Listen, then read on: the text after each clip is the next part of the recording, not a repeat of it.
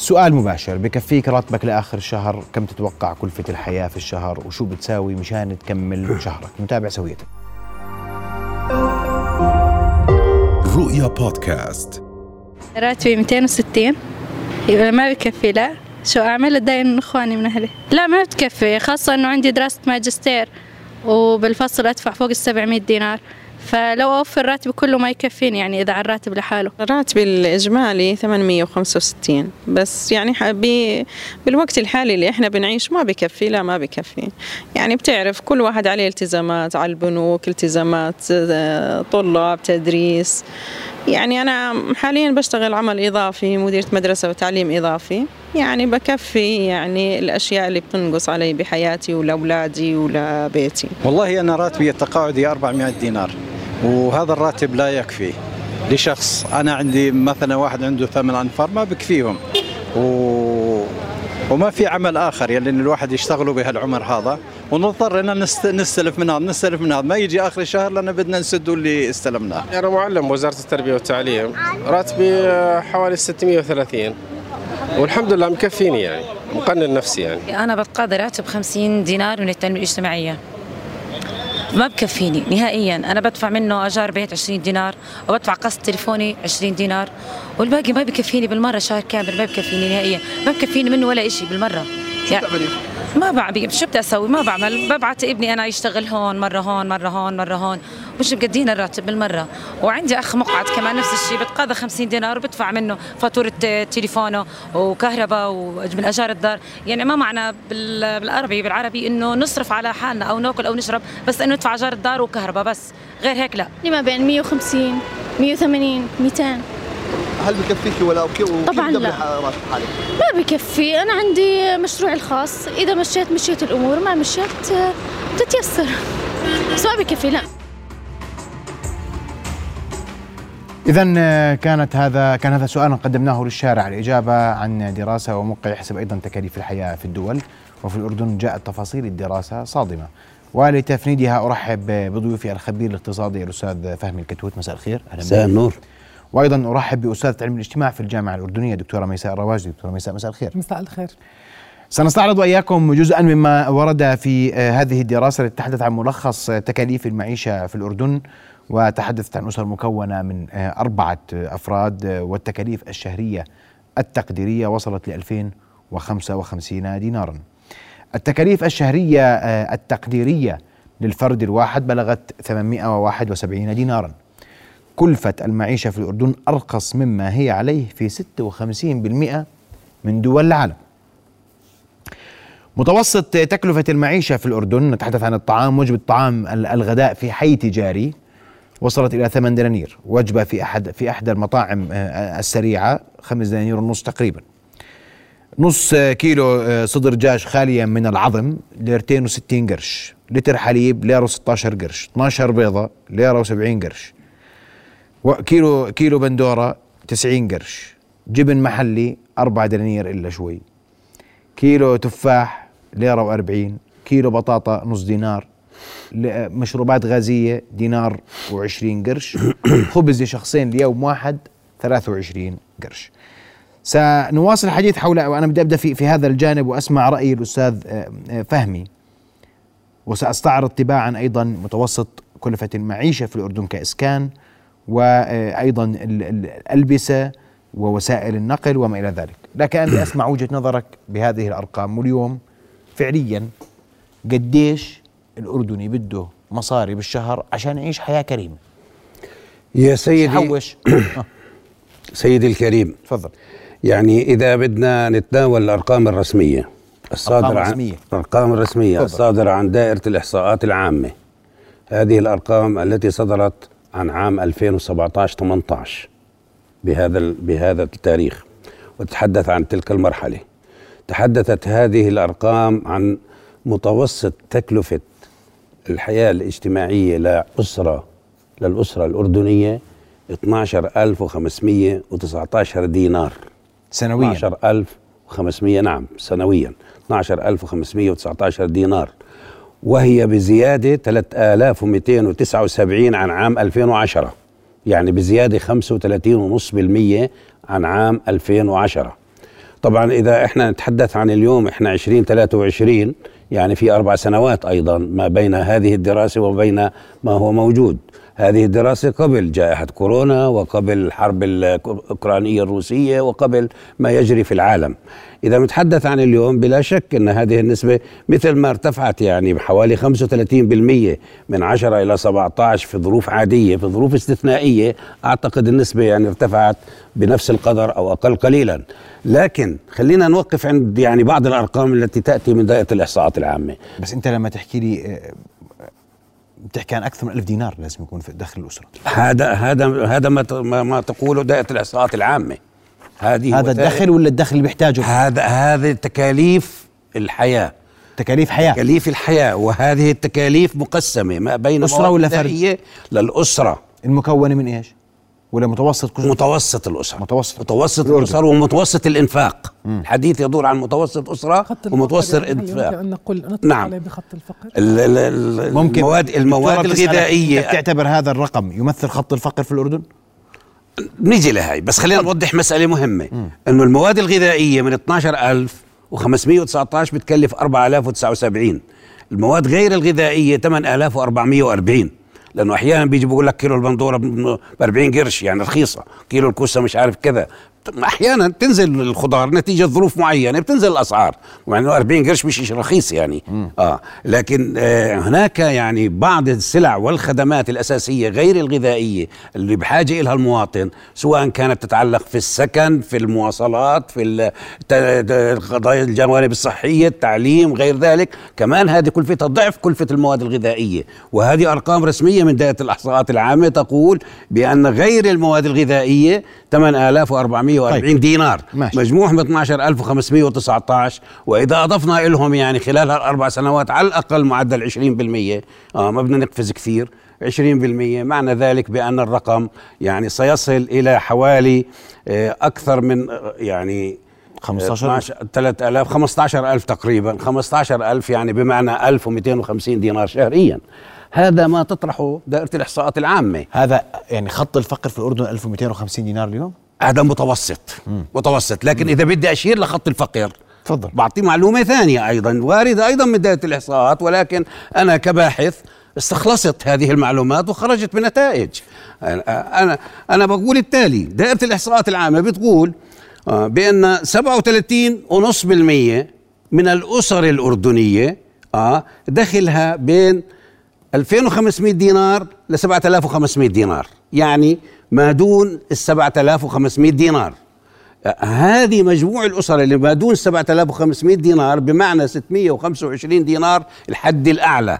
يعني من 625 دينار شهري إلى يعني إلى 200 دينار تقريبا آه من 625 إلى 200 دينار.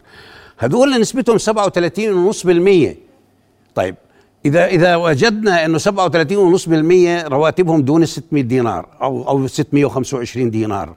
625 فما دون. من الأسر. من الأسر. وهذه أيضا الأرقام هي لها علاقة في 2018 17 18 وبالتالي أنا أقول الحد الأدنى انه هذه الفئات اللي بيعيشوا تحت ال 625 دينار هم فئات تعيش تحت خط الفقر.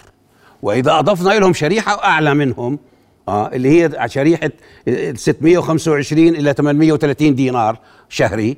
آه ترتفع هذه النسبة إلى 54 ونص بالمية من الأسر الأردنية. إحنا بنحكي عن أسر يعني مش دخل فرد دخل الأسرة وهي دراسة بتتحدث عن دخل الأسرة.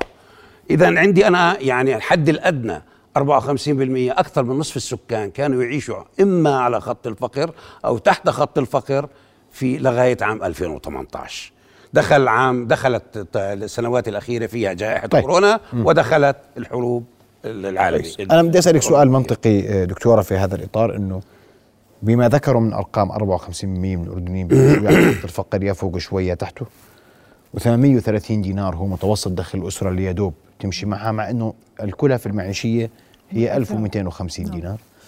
بمعنى إنه كل هذول الناس عايشين مصاريهم ما بتكفيهم كيف الأردني بدبر حاله؟ لا شك هناك آليات تكيف م. يعني الأردني في ظل هذا التضخم وفي ظل هذه الأزمة الاقتصادية التي يعيشها والتي تنعكس على الجوانب الاجتماعية ولها تداعياتها على على الحياة بشكل عام هناك آليات تكيف. يعني كثير من من الأردنيين نلاحظ أنه بدأ في عندنا طبيعة الأكل. يعني هل كل أسرة أردنية تأكل تتناول اللحوم أسبوعيا؟ آه، هل الملابس يعني إحنا بنشوف أسواق الشعبية وفي إقبال عليها والبالة سوق البالة سوق الجمعة. في بدائل هناك بدائل أصبح يلجأ إليها المواطن الأردني حتى يستطيع أن يشبع هذه الحاجات بأقل التكاليف. وبنلاحظ حتى إنه من هاي من آليات التكيف إنه في عندك اللي هو العمل غير المنظم في القطاع غير الرسمي، يعني أصبحنا نرى بأن هناك الكثير من الأسر لديها مشاريعها الخاصة التي لا تندرج تحت مظلة العمل الرسمي، يعني هناك مطابخ إنتاجية، هناك سيدات يقوموا بصناعة الملابس في البيوت، الأكسسوارات وبيقوموا ببيعها حتى يدعموا دخل هذه الأسرة. وبالتالي هناك أصبح لدى المواطن الأردني آليات ويبحث عن سبل طرق لإشباع حاجاته آه، بعيدا عن العمل الحكومي الذي لم لم تعد الدولة قادرة أن توفر فرص عمل للمواطنين لإشباع هذه الحاجات الاقتصادية. ولا شك يعني غيرنا أسلوب الصرف. نعم هناك تداعيات اقتصادية بدأت تظهر على طبيعة السلوك آه، للمواطن السلوك الاستهلاكي يعني المواطن الأردني. فبنلاحظ إنه في عندنا إما بيكون في يعني مواطن مستهلك بشكل كبير تبعا لارتفاع دخله. وهناك آه، الشريحة الأكبر اللي هي آه، يعني الأفراد الذين يعيشون على خط الفقر الذين دائما يحاولون أن يبحثوا عن بدائل. وشفنا بالتقرير أنه كيف الناس تتكيف. يعني أنا كل الشهر هذا ممكن أدفع فاتورة الكهرباء. الشهر الجاي بدفع فاتورة المي. اللي ممكن أشتري أواعي للأولاد. يعني كل شهر في عندي خطة وضمن ميزانية لا تشبه حاجات الأفراد. وبالتالي هذا له تداعيات كبيرة على المجتمع. عندما يعيش فرد داخل بيئة اجتماعية لا يستطيع أن يشبع حاجاته. تخيل كيف سيتفاعل مع الآخرين كيف سيشعر اسمحي لي أنت بتحكي تكيف. مم. بس هل لبى احتياجاته في تكيف؟ لا. يعني هذا التكيف هو ليشبع الحاجات الأساسية الضرورية في ظل هذا الدخل المحدود. لكن هناك يعني أي فرد لديه الرغبة بأن يعيش في منزل جيد لديه رغبة بأن يكون لديه سيارة محترمة لديه رغبة ان ان ان يعلم أبنائه في أو خلينا نحكي يعني في مدارس حكومية لكن يشبه حاجات أبنائه التعليمية يعني يكون لديهم قرطاسية يعني يكون لديهم كتب شنطة المدرسة. التدفئة اللي الآن عم في فصل الشتاء كثير من الأسر بتواجه مشكلة تأمين آه، آه، مصروف الغاز والغاز. وبالتالي التكيف في ظل هذا ال ال ال ال المبلغ القليل الميزانية القليلة للأسرة لا يعني هو إشباع حاجات الأسرة بشكل كامل. يعني لو بدنا نيجي نطلع دوليا لما نيجي نقارن المواطن الأردني مع الدول يعني آه، صندوق صندوق النقد الدولي شو هي الحاجات الأساسية للفرد؟ لو بدنا نقيس نسبة البروتين اللي بياكله المو... اللي يعني بتناوله المواطن الأردني بالمقارنة مع النسب العالمية. لو نيجي نطلع على الاستهلاك ال... ال... آه، في نسب الغذاء الطبيعية حديد آه، نقص التغذية مثلا. هاي كلها مؤشرات بس إحنا ما بنعاني من نقص تغذيه في الأردن ما ما ما بنقدر نحن نجزم. كيف كيف نعرف؟ بنعاني. هناك كثير من الدراسات في كثير من القرى وفي بؤر الفقر في أمراض تنتشر نقص الحديد آه، لها علاقة بالتغذية. الفيتامينات في آه، أحيانا كتلة الجسم الوزن يعني في كثير ناس بيعانوا من يعني في مناطق في الأردن تعاني؟ نعم. نعم. من, من الفقر من الفقر. فيها نقصان. يعني عفوا يعني في ناس في الأردن ما بيعرفوا الخضار هم بيعيشوا على الخبز والشاي. المشكلة إنه إحنا بنقيس دائما على ما نراه حولنا من من من خلينا نحكي صح عمان بيطلعوا مراكز المحافظات. عمان الزرقاء يعني إربد. إحنا نتحدث مراكز مركز الطفيله يعني مركز معان مراكز فقط. يعني في في بعض أنا أنا شخصيا في بعض يعني مشاهداتي ودراساتي أنا كنت أزور بعض القرى كنت أدخل على البيوت يكونوا الناس باكلوا خبز وشاي. يعني لما تحكي أنت خبز وشاي بتقول هاي يعني كانت عبارة عن مبالغة للمبالغة. لا أنا شفت ناس بفتوا الخبز بالشاي وبيأكلوا. وبالتالي هناك فقر وهناك آه، آه، حاجات غير ملباة اقتصادية لدى المواطن الأردني وهو يتغلب عليها. إحنا طبيعة المواطن الاردني يعني التعفف. عنده حالة من التعفف هو بيكون فعلا محتاج لكن لا يظهر ذلك ويعني يحاول أن يتكيف في ظل هذه الظروف الاقتصادية لكن هذا لا يعني أنه هو أنه حاجاته مشبعة وهذا سيؤثر لاحقا على الكثير من المشكلات الاجتماعية والظواهر الاجتماعية اللي بدأت تنتشر في مجتمعنا. طيب راح أسألك مثل إيش هاي الظواهر؟ وأنا بدي أرجع لك أستاذ فهمي. وبدي أسألك وبدي أستعرض معك جزءا من يعني الرعاية الشخصية للأفراد. وهنا بنحكي عن علبة مضادات حيوية زيارة قصيرة لطبيب سدادة قطن مزيل عرق شامبو لفائف ورق تواليت أنبوب معجون أسنان. في ناس ما بتشتري كل هاي الشغلات. صحيح. يعني هذه الدراسة تحمل هذه المعلومات؟ هلا وككثر من الأردنيين لا يقترب لنصف ما ورد. ليس هذا وحسب. ليس هذا ليس هذا وحسب بل أكثر من ذلك حسب تقارير منظمة الأغذية والزراعة للأمم المتحدة الفاو بأن نسبة ارتفاع معدلات آه، ظاهرة نقص التغذية في الأردن من 6% إلى 16.9% في عام 19 21 من 6% في عام 13 15 إلى 19 21 بنسبة 16.9 حوالي 17% يعني بمعنى آخر أنه 17% من من الأردنيين هم بيعيشوا تحت خط الفقر المدقع. يعني يعني ما بيقدروا يوفروا ثلاث وجبات آه، طعام يوميا. ممكن وجبتين ممكن وجبة ممكن كما تحدثت الدكتورة ممكن تاكل خبز لوحده بدون بدون أي مادة أخرى ما هي مكونات الوجبة يعني مفهوم للوجبه آه. الغذائية. فهذه الظاهرة موجودة وبالتالي ليس بالضرورة أن تناول هذه الجوانب. لكن هنا بس أنت بهذه الدراسة تقول 17% من الأردنيين يعيشون تحت خط الفقر. المدقع. المدقع. المدقع.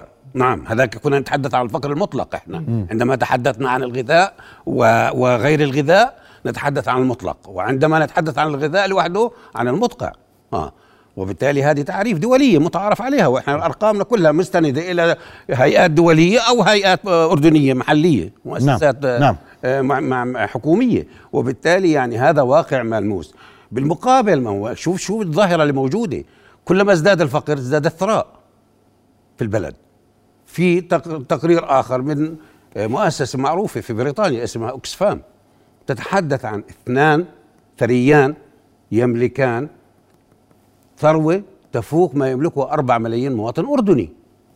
هذا في الأردن. كلما ازداد الفقر كلما ازداد الثراء عند شرائح عند أفراد أو عند شرائح معينة. وبالتالي هذه الظاهرة الخطيرة في الموضوع. ثريان امريكان ثروة تفوق 4 ملايين اردني نعم وهذا تقرير من مؤسسة دولية متخصصة في قضايا الفقر معروفة عنها تقدم تقارير عن كل العالم. آه. آه وبالتالي يعني مش من من واحد يعني في عمان معارض ولا واحد بيعبر عن رأي مش عاجبه رئيس وزراء ولا وزير ولا غير ذلك. لا هذه مؤسسات تتعامل مع أرقام ومع دراسات ومع أبحاث. وبالتالي هذا واقع ينبغي أن ننتبه لمثل هذا الواقع. أنا بقول علينا أن نحذر من هذه الظاهرة الخطيرة جدا. اتساع حالات الفقر هذه الدراسة اللي تحدثت عنها متى تاريخها أستاذ أي أي منهم؟ تحدث عن عن آه، كلما زاد الفقر زاد الثراء. آه. وإنه ثريان امريكان ثروته فوق 4 مليون اردني هذه معلومات السنة الحاليه هاي السنة الحالية 2022 يعني.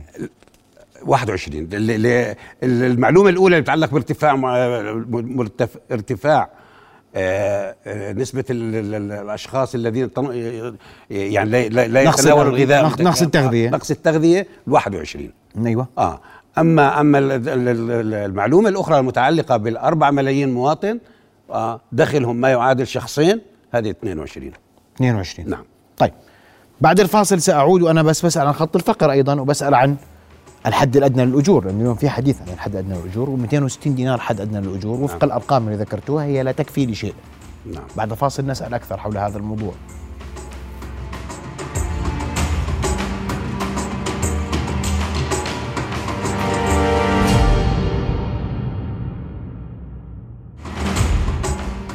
نواصل حوارنا وضيوفنا الكرام ودكتورة أنا توقفت معك أنت قلتي ما بيعيش المواطن. اليوم بس أنا عندي سؤال أهم ال 260 دينار حد أدنى أجور؟ في ناس كثير بتأخذ الحد الادنى للاجور هذا كيف بعيش وفي منهم بأخذوا أقل. يعني مفهوم. 100% يتم التوقيع على 260 لكن يتقاضى أقل. 120 و130 نعم. و150 نعم. متفقين. يعني آه، هلا آه، حكينا عن آليات التكيف. بأنه هو يستغني عن كثير من الكماليات وغالبا يؤمنون الحاجات الأساسية والتقرير كان واضح. يعني من الشارع الأردني أن الحاجات الأساسية هي الكهرباء الماء الاتصال التنقل. الآن إيش الحاجات الكمالية؟ قد تكون الغذاء من هاي الحاجات الكمالية. يعني اللي بده يأكل سندويشة فلافل زي اللي ماكل زي اللي بده يأكل له آه ستيك أو قطعة لحمة أو منسف. وبالتالي إنه إحنا كيف بدنا نعمل تكيف؟ بدي خلال هذا المبلغ اللي بيوصل للأسرة بدها تحاول إنها تشبع الحاجات الأساسية اللي بتحميها من العوز المباشر للأفراد أو للمجتمع بشكل عام. الآن 260 هو خط الأدنى للأجور في ظل الدائقة الاقتصادية اللي بنعيشها. هذا السؤال يجب أن يتم, يتم توجيهه للمسؤول. مم. طيب. أيضا. بس أنت قلتي اليوم في ظواهر اجتماعية ترافق كل ما يحدث. نعم زي مؤكد. أولا أول شيء إحنا الأردن من أكبر من أعلى نسب في الطلاق في الشرق الأوسط في دراسات مثبتة. إحنا أعلى في نسبة أعلى الطلاق. دولة في على مستوى الشرق الأوسط تعاني من نسب الطلاق في دراسات مثبتة. تمام؟ الآن أسباب غالبا أسباب الخلافات الزوجية تأتي على أسباب اقتصادية. هناك بعض بعض أرباب الأسر يتخلون عن عن دورهم بسبب إنه لا يستطيع أن يؤمن احتياجات أسرته. لا يستطيع. يقول روحي على بيت أهلك أهلك بيصرفوا عليك. وهي مثبتة. وهناك كثير من الحالات الموجودة والدراسات اللي أنت برأيك أن نسب الطلاق المرتفعة ونحن نسجل المرتبة الأولى في الشرق الأوسط؟ نعم نعم. سببها اقتصادي أساسي. نعم. هي أحد أحد, أحد العوامل أحد العوامل الاقتصاد أحد العوامل المسببة هي نعم. الاقتصاد. أيضا ارتفاع سن الزواج. مم. ما بنحكي العزوف. العزوف أنت تعزف برغبتك لكن أنت لا تستطيع أن الشباب لا يستطيعون أن يفتح بيت أو أن يتزوج لا يستطيع أن يقدم على هذه الخطوة. أيضا آه، عم نشوف كثير من المشكلات الاجتماعية المتعلقة بالانحراف المخدرات الكثير من الممارسات التي لم تكن موجودة في مجتمعاتنا. أصبحت رح يجي واحد يقول لك مخدرات وفقر كيف؟ نعم بصير في مخدرات وفقر. هو بيشتغل هو هو بيشرب بياكل بيتناول هذا المخدر حتى يستطيع أن يتقبل فكرة ال ال ال ال ال ال الحياة في, في أقل التكاليف. الهروب. هو يلجأ لبدائل حتى لا هو لا يستطيع أن يواجه أسرته لا يستطيع أن يواجه المجتمع. هو عاجز وبالتالي سيلجأ إلى أي شيء يعني يجعله يتحمل هذه الحياة. ولاحظ أنت الدول الكثير من الدول العربية منهم مصر يعني أقرب مثال. هل هي دولة غنية؟ وهي تنتشر لديهم المخدرات بشكل كبير. وما بنحكي عن المخدرات اللي أسعارها كبيرة. في كثير من المخدرات قد تكون مضرة. ولكنها آه، رخيصة. وتبدأ بال... وعادة من يتعاطى المخدرات هو لا لا يفكر بثمنها في في بداية التعاطي ويأخذها مجانا. ومن ثم تبدأ المشكلة في كيفية تأمين ثمنها. آه، أيضا من المشكلات الاجتماعية آه، المتعلقة آه، في البعد الاقتصادي وهي مهمة الجريمة. يعني نسبة الجريمة ترتفع في المجتمعات الفقيرة. الاحتيال السرقة الأتوات اللي بنشوفها أصبحت يعني كان قبل فترة كان في عندنا يعني حملة ضد ضد هذا النوع من الممارسات الغير قانونية في المجتمع الأردني. التداعيات الاجتماعية للاقتصاد أصبح المواطن الأردني آه، آه، يعني آه، يلجأ إلى بعض المهن التي لم تكن يعني مألوفة بالنسبة له. كانت ثقافة العيب تحد من العمل مثلا كرجل وطن عامل وطن الآن أصبحنا نرى أن كثير من الأردنيين يرغبون بالعمل بدي أشتغل أي شيء بس بدي أشتغل وأصرف على أسرتي وهذا نوع من أنواع هذا أحد العوامل أو التداعيات الاقتصادية. أيضا هناك ما يعني الانقسامات الاجتماعية. صار في عندنا تفضلت أنت الآن إحنا تحت لو في حالة من الحقد الحقد الطبقي بين أفراد المجتمع. يعني أنت بتكون راكب ماشي بسيارتك إذا واحد راكب سيارة نوعا ما فارهة يعني حتى بتحس إنه الناس تنظر له بطريقة يعني فيها نوع من يعني الكراهية إنه إنه طلع شو راكب وإحنا ماشيين وقديش حق سيارته هاي كم عيلة بده طعمي؟ أو بيت بده يفتح بثمن هذه السيارة الفارهة. أيضا طبيعة التفاعلات الاجتماعية المواطن الأردني متوتر هو دائما متوتر دائما معصب بنشوف كيف الناس تتفاعل مع بعض بالشارع في المؤسسات الحكومية. يشعر بحالة من من عدم العدالة. لا يشعر بأن هناك حالة من العدالة الاجتماعية. لا لا يتمتع بالرفاه الاجتماعي. دائما لديه سخط على آه، على الآخرين. آه، هذا السخط قد يكون على الشرائح الاجتماعية الغنية. أو على الحكومة التي يعني يحملها آه، هذا هذا هذا العبء إنه أنا لا أستطيع أن اشبع حاجاتي لأنه لا يوجد هناك حكومة قادرة على أن تدير هذا الاقتصاد بطريقة ينعكس على المواطن. أستاذ ليش؟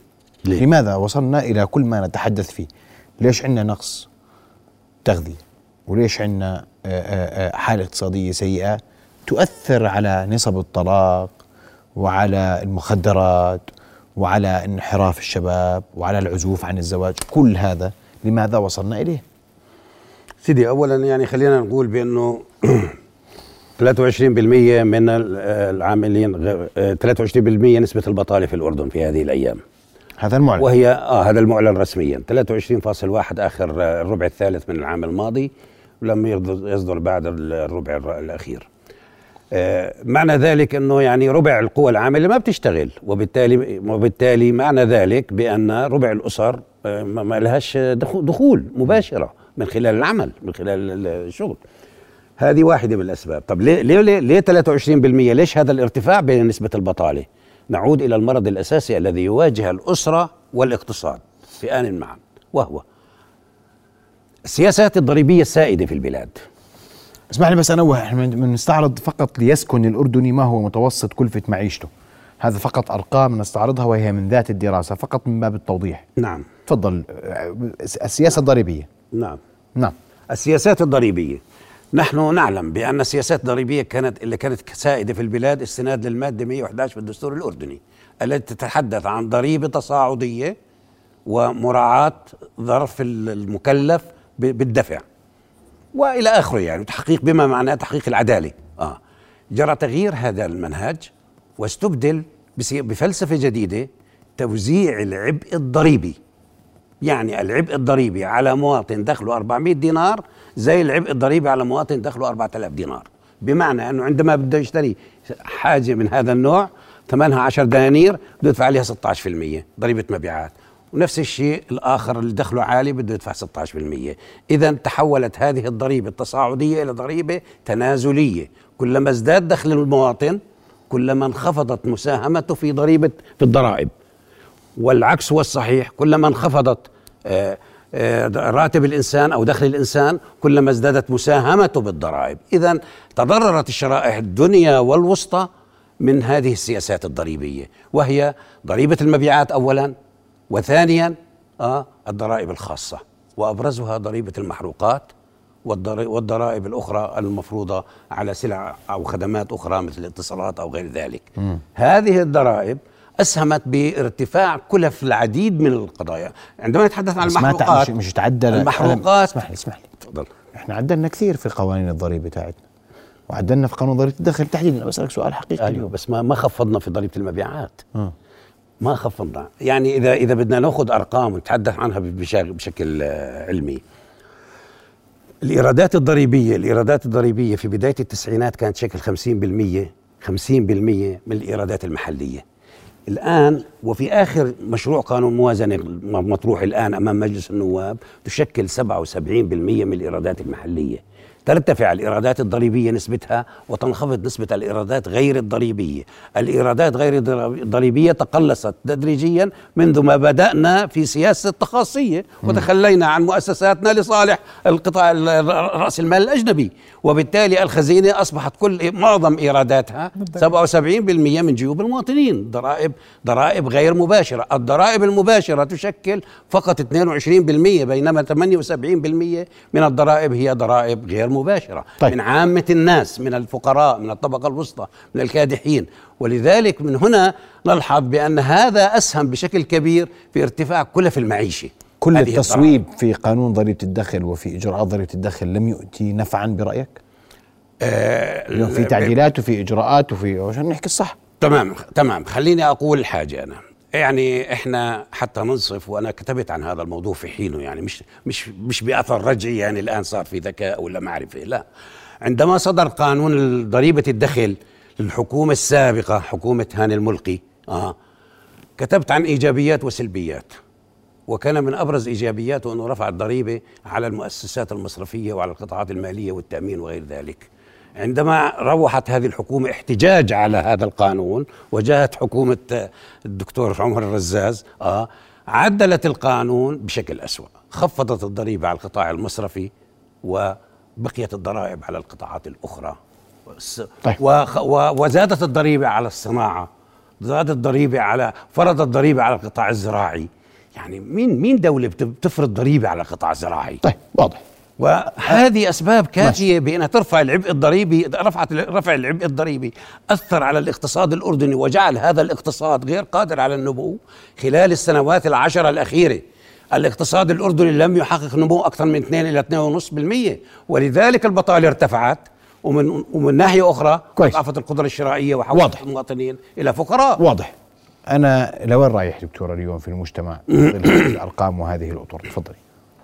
يعني كيف أتعامل؟ ب- بدقيقة ارجوك لو سمحت.